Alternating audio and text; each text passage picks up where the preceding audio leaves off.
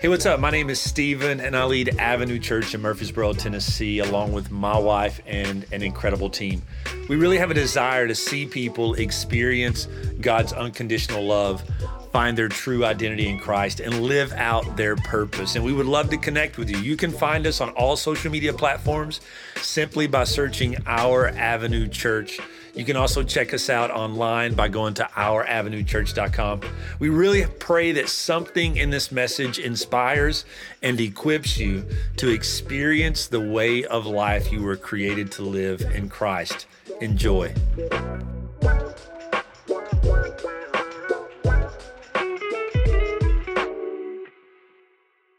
All right, guys, let's jump in. Week number three of Devoted as we're learning to live as the early church did. And so we're going all the way back to Acts chapter two. Um, we've read it for two weeks, three weeks. This is going to be week number four. You guys are going to have this memorized by the time that we're done. All right, so Acts chapter 2.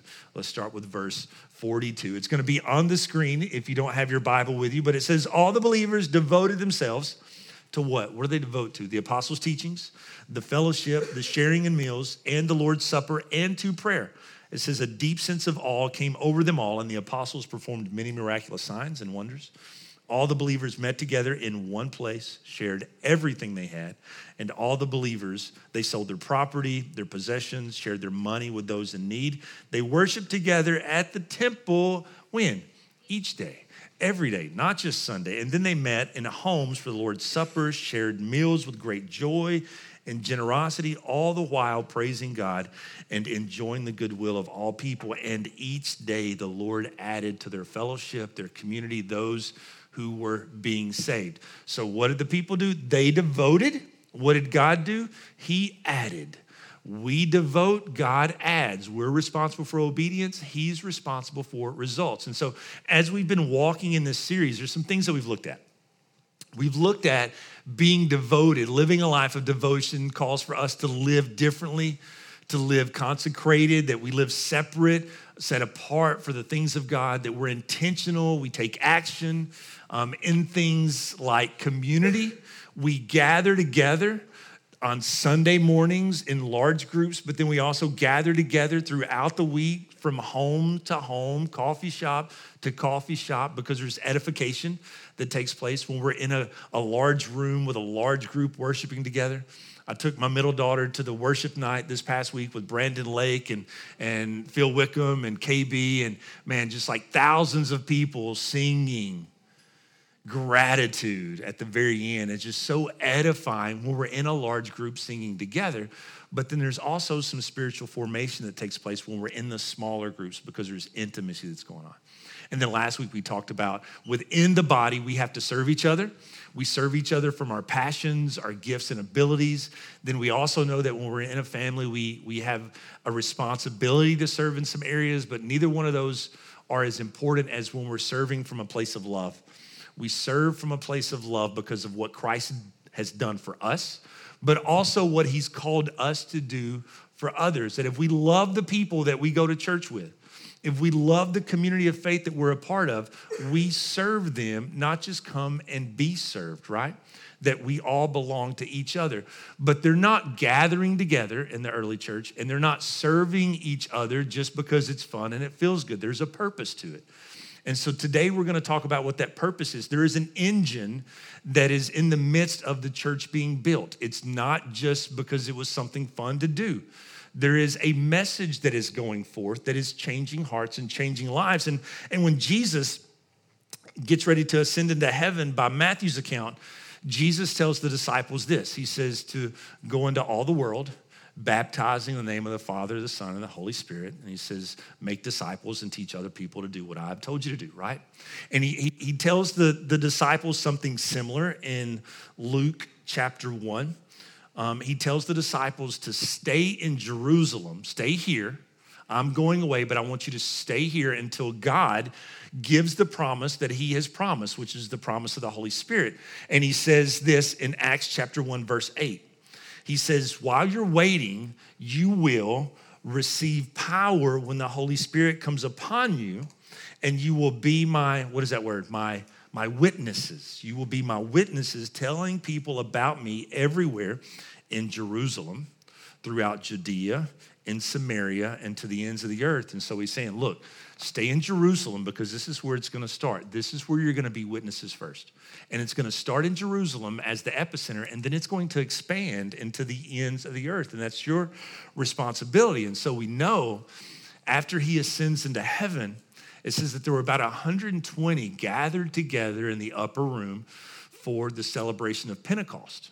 And we know it now as the outpouring of the Holy Spirit, but to them, it was a celebration of the harvest.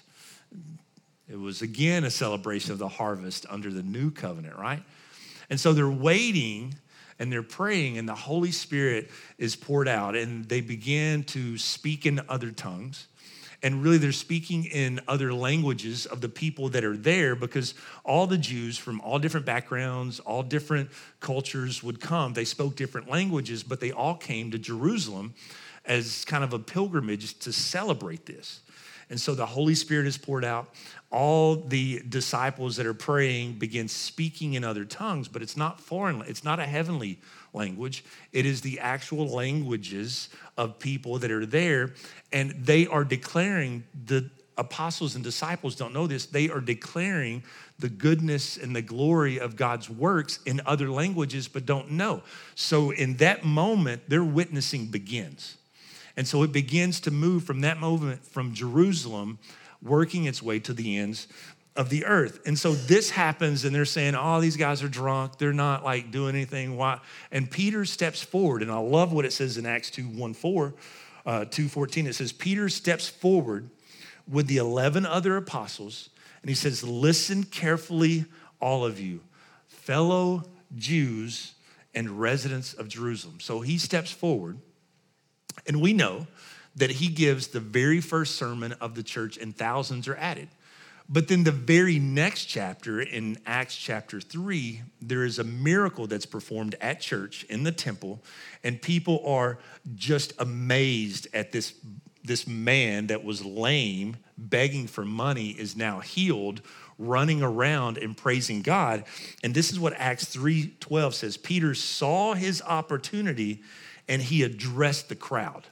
So he just didn't perform a miracle and go on and perform another miracle. He didn't just let the tongues of fire and the other languages speak for itself. In both instances, he stepped forward and he gave a message.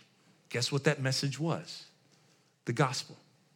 That message was the good news. And we see this repeated over and over and over throughout the book of Acts. As the church is growing, we see that there are miracles, and then the gospel is presented.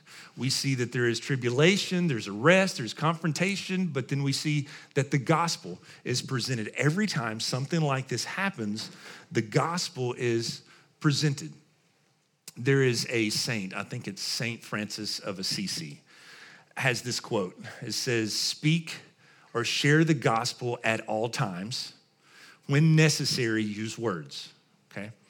And so there is so much truth in that that everything that we say and do, if we are following Jesus, everything that we say and do should be communicating the gospel in how we interact with each other, in how we interact with our server after church on Sunday, right? And how we interact with our server on Thursday night at Buffalo Wild Wings when it's really crowded and it's really slow, right? I'm not jaded at all, right? But how we interact when necessary. So speak the gospel, preach the gospel at all, time, all times. When necessary, use words. Now, I will be honest with you, there was a season in my life where I hid behind that quote because I was afraid to use words.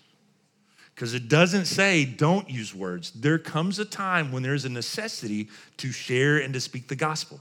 And so Peter recognized there's a miracle here.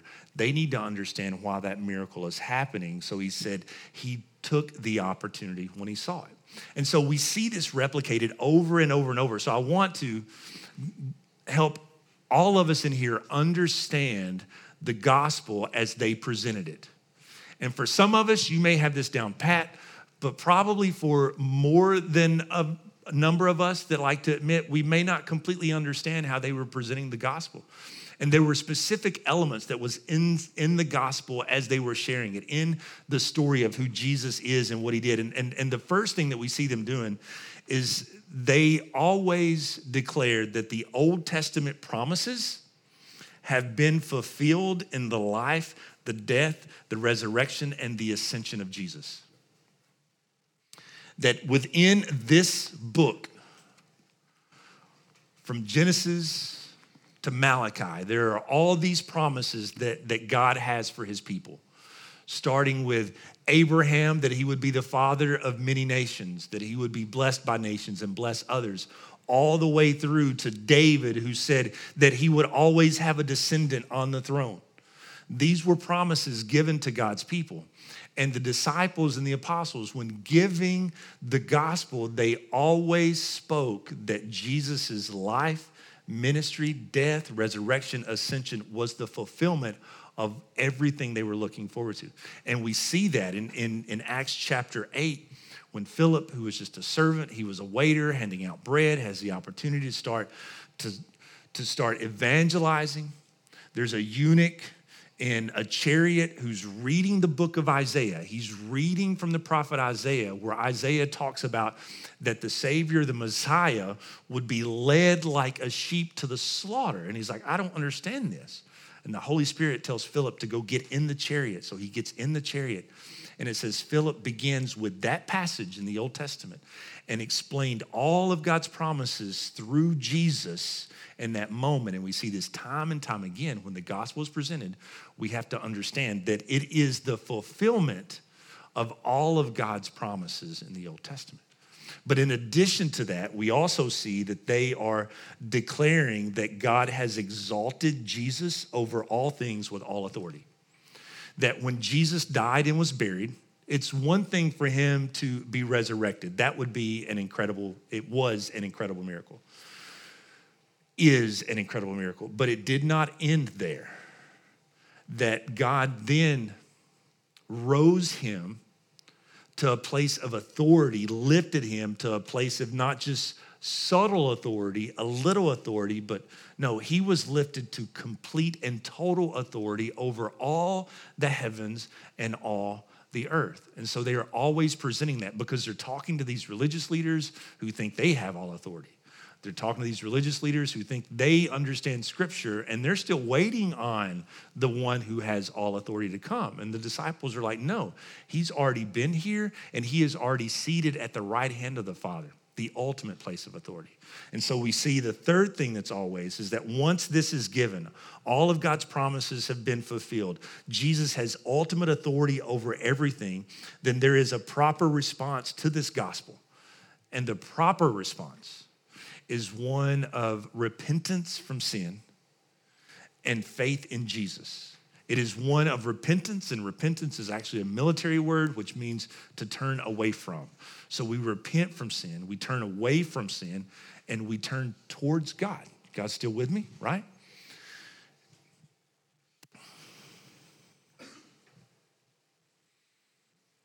There has to be a choice. Because to not choose, guess what you're doing? You're choosing. There, there, there has to be a choice. And you may remember the first time you heard the gospel message, and something on the inside of you made you make a choice, or something on the inside of you kept you from making a choice. Guess what that non choice was? It was a choice. And I've heard a pastor say this past week that that a lot of times in church, we will make this statement when we're presenting the gospel. We encourage people to choose Jesus as their Lord. If he is Lord, we don't get to choose whether or not he is Lord. He already is Lord. We simply accept him being Lord. We acknowledge that he is Lord of our life. We don't get to choose him because he is Lord over our life but we acknowledge his lordship. We don't get to choose, we don't get to put him on the throne. He's already on the place of authority. We just acknowledge that he is there. And so we have to make a decision and we have to make a choice, and no choice is a choice against. That's a scary thing to be. I remember, just to kind of lighten the mood, like I, re- I remember when I got saved in sixth grade, it was at one of those high school football like evangelist events. It's like thousands of teenagers, or it felt like it. It might have been like 75, right? But as a sixth grader, it just felt like it was full. And the evangelist they had was Elvis Presley's stepbrother. Any other Southern Baptist folks remember when he was making the circuits, right? No, just me. Okay. That's all we could get in Hardin County, right?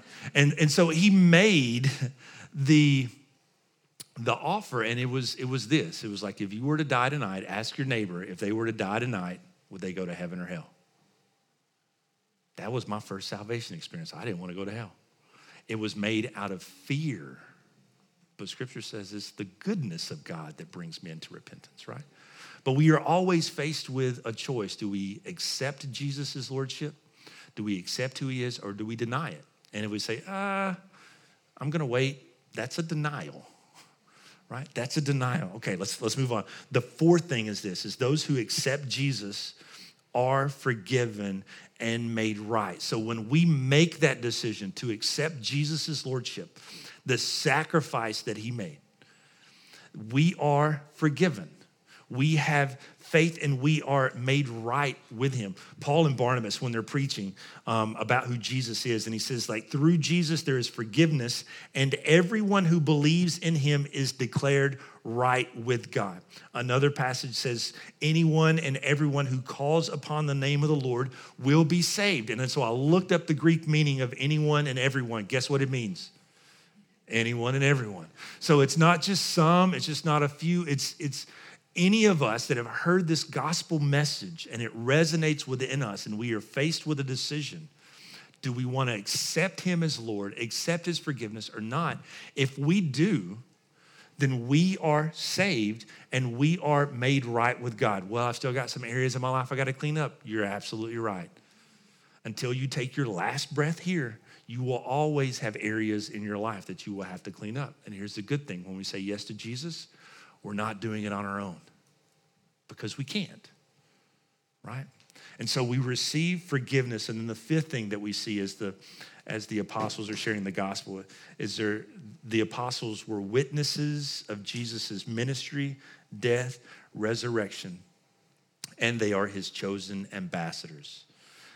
Every time they're confronted with Jesus' story, one of the last things they say is, We are witnesses to all of this. We are witnesses to everything that we have seen and everything that we have heard. We have to repeat everything that we have seen and everything that we have heard. And so, you and I, as followers of Christ, we are those witnesses. We have to repeat what we have seen and what we have heard.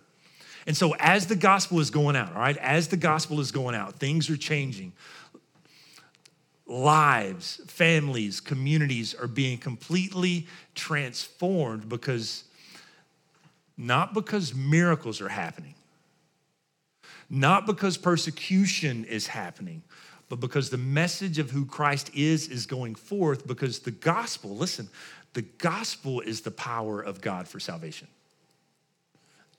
Not the miracles.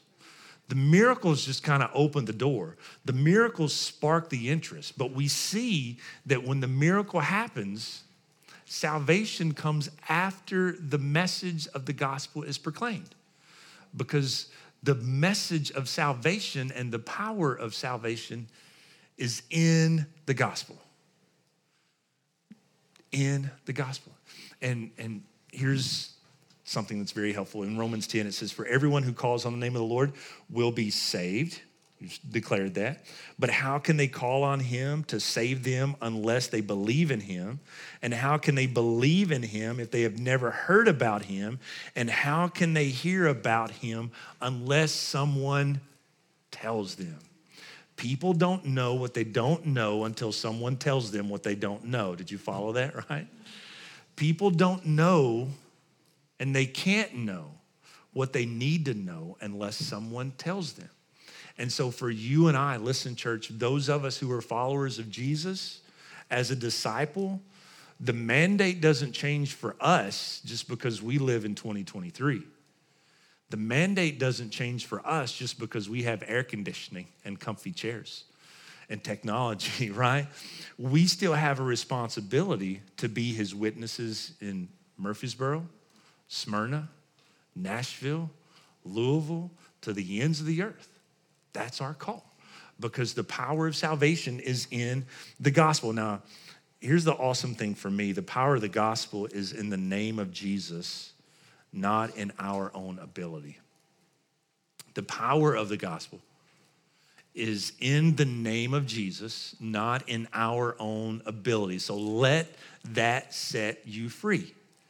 Because there might have been times where you felt like I probably need to share Jesus with this person in your own terms. You're like, but what if I mess this up? You're gonna mess it up the first time.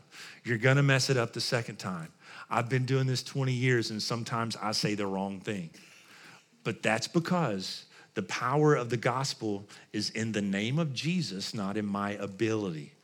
When the man was healed in the temple, says this man was healed by no other name but by the name of Jesus.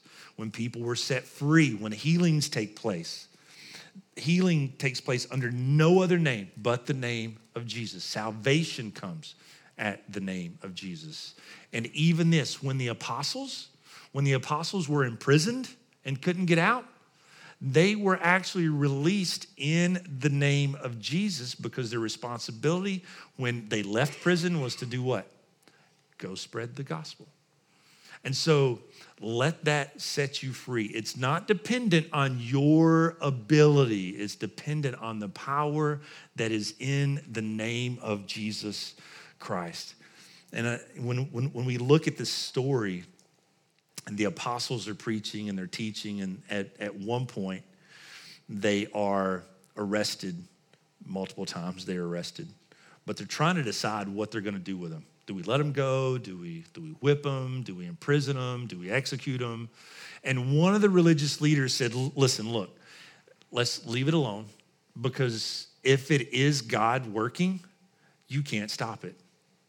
If it is God working through these men, you can't stop it and you could find yourself actually fighting against the things of God.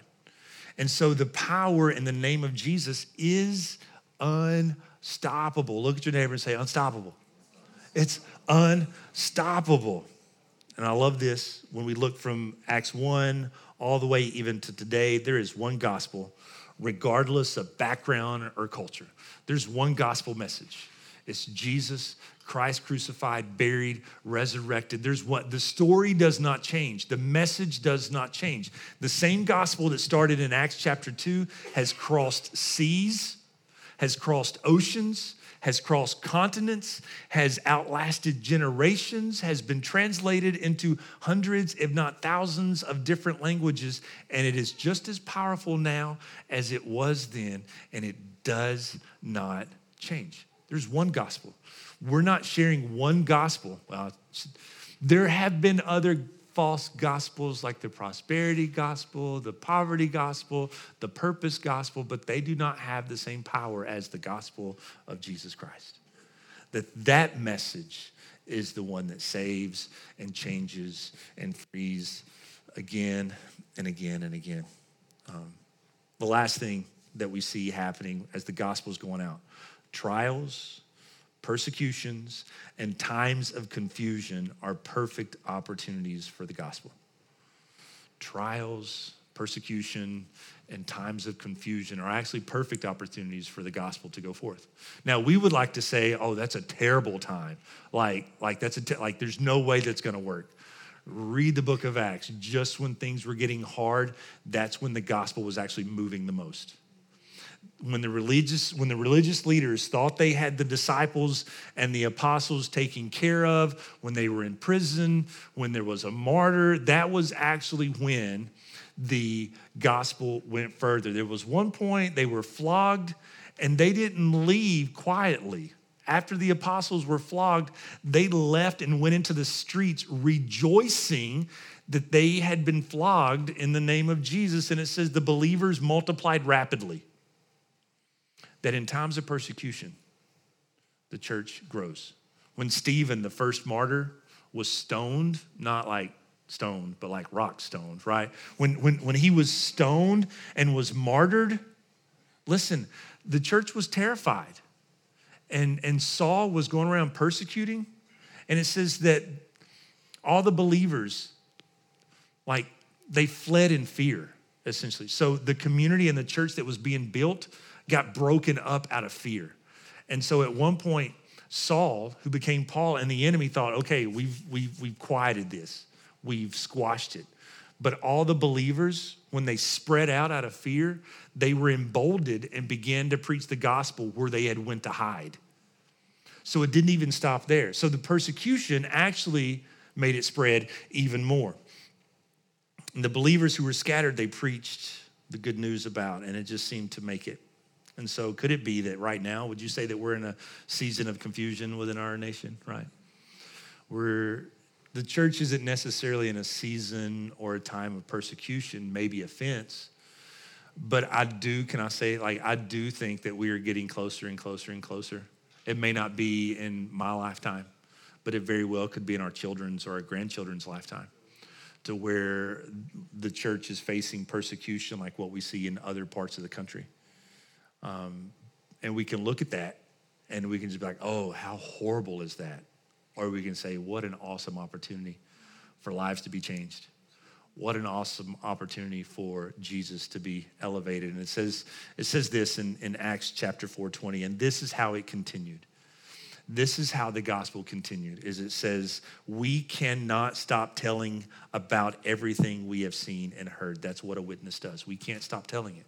And if you don't have anything to say about what god is doing in your life and like you have got to a place where you stop telling then maybe we need to be following jesus a little bit closer because if we're allowing the gospel power to work in our life, there should be healings, there should be freedom, there should be salvations, there should be miracles happening, things that we can tell others about that we have seen and heard. And we shouldn't ever stop talking about it.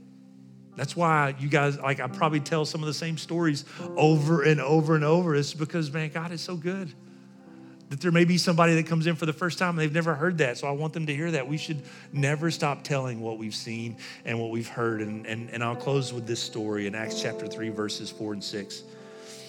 There's this crippled beggar. They're meeting daily at the temple courts, and there's this crippled beggar that they bring in all the time. And in this particular day, he's, he's placed at one of the gates. Everybody's coming in, everybody's coming in, and he's begging and, and, and Peter and John walk by and, and he asks them for some money. He's begging for money. In verse 4, it says, Peter and John looked at him intently, and Peter said, Look at us. Look at me. Look at me, right? And the guy's looking at him, and it says he's looking, expecting some money. But Peter said this He says, I don't have any silver or gold for you, but I'll give you what I have in the name of Jesus Christ the Nazarene, or in the name of Jesus of Nazareth, get up and walk.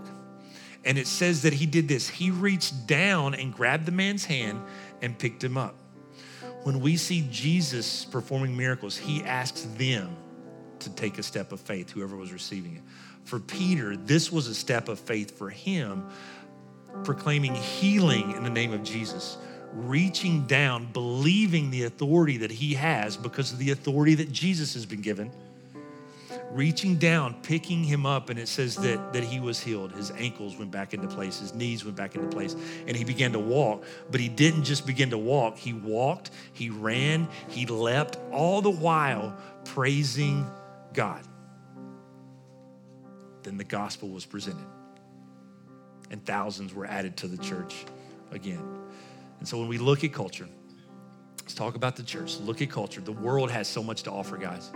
From entertainment to numbing to relief to distractions. There's all these things the world has to offer. And when it comes to the church, we can't compete against that. In all reality, they also can't compete against what we have to offer. Because I think sometimes, and I'm trying, like, I, I love the church, but sometimes in America, I think we are offering people alternatives with Jesus attached to it. But it's Jesus and nothing else. The church is not responsible for giving the world what it wants, but giving the world what it needs. The man wanted silver and gold that would make him okay for the moment, but Peter and John realized, I don't have that, but I have something even greater. In the name of Jesus, get up and walk. And here's, here's the last statement we can't give the world what we don't have. We can only give what we have. For us as a church, for you as a follower to give people Jesus, you have to be walking in that. Like we everything we will do. I heard this statement like whatever you do to attract people, you have to do to keep people. And I know like I've been to Easter egg hunts to where you've got an Easter bunny and a helicopter and they're doing an egg drop and there's thousands of people there and they're reaching people. I get it. But I also know as humans, if that's how we get there, we gotta we gotta top that sometimes to keep people there. But scripture says, Jesus says this, if I am lifted up, I will draw all men to me. I will draw all men to me. And so, how we want to draw people here at Avenue Church, listen, we're gonna do the fun stuff. We're gonna celebrate baptisms. We'll have food trucks. When we get a place or we're in a place, we might even have an Easter egg hunt because those are just fun. But we're not gonna lift an Easter bunny up in a helicopter, right? We're gonna lift Jesus up in everything that we do, even with that. Even with that, and let Him draw all men to Him. And people will stay, and hopefully, you're here if you've been attending Avenue, not because of the great worship team and great preaching, but you're here because Jesus has called you here. Because then I'm not doing the work. The power's not on me, it's not on my ability, but it's on the power of Jesus' name. And so here's, here's what they did. Acts 5:42, it says, And every day in the temple, from house to house, they continued to preach the message. From house to house and in the temple, they continued to preach the message, which was this Jesus is the Messiah. That's our goal as Avenue Church, is to preach that message. Jesus is the Messiah. That should be our goals as believers, to preach that message. Jesus is the Messiah. Can we pray together? With every head bowed and every eye closed, just for a moment, if that's you today and you've heard the gospel message before, and maybe you have not made a decision that non decision was a decision. Or maybe at some point you were following Jesus, but then you walked away for a season and you're kind of living on your own, but the Holy Spirit's maybe drawing you back by His name, not my preaching, but by His name into relationship with Him for forgiveness from your sins, for faith in Him, and power to live for Him. We don't have to clean ourselves up. Scripture says that at just the right time while we were still sinners, God sent His Son to die for us when we couldn't do it ourselves. It says that for God so loved the world that he gave his one and only Son, that whoever believes in him shall not perish but have everlasting life. And he sent his Son not to condemn the world, but that through him the world might be saved. And if that's you today and you need to surrender your life to Christ and make that decision, I'm going to ask you just to put your hand up so I know who I'm praying for. It doesn't save you, but it lets me know that you need a Savior.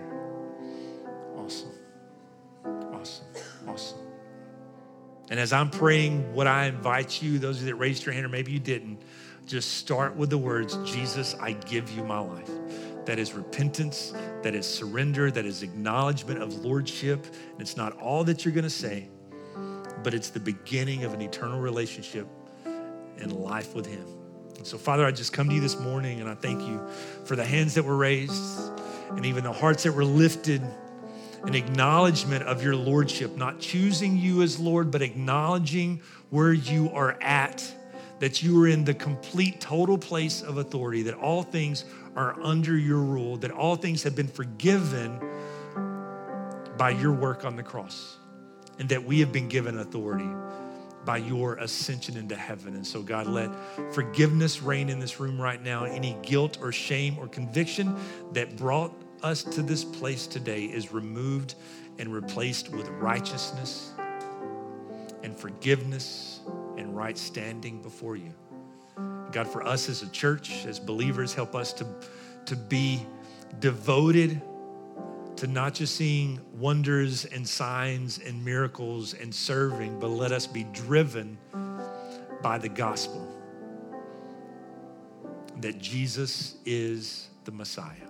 And we thank you for it. It's in the mighty name we pray. Amen.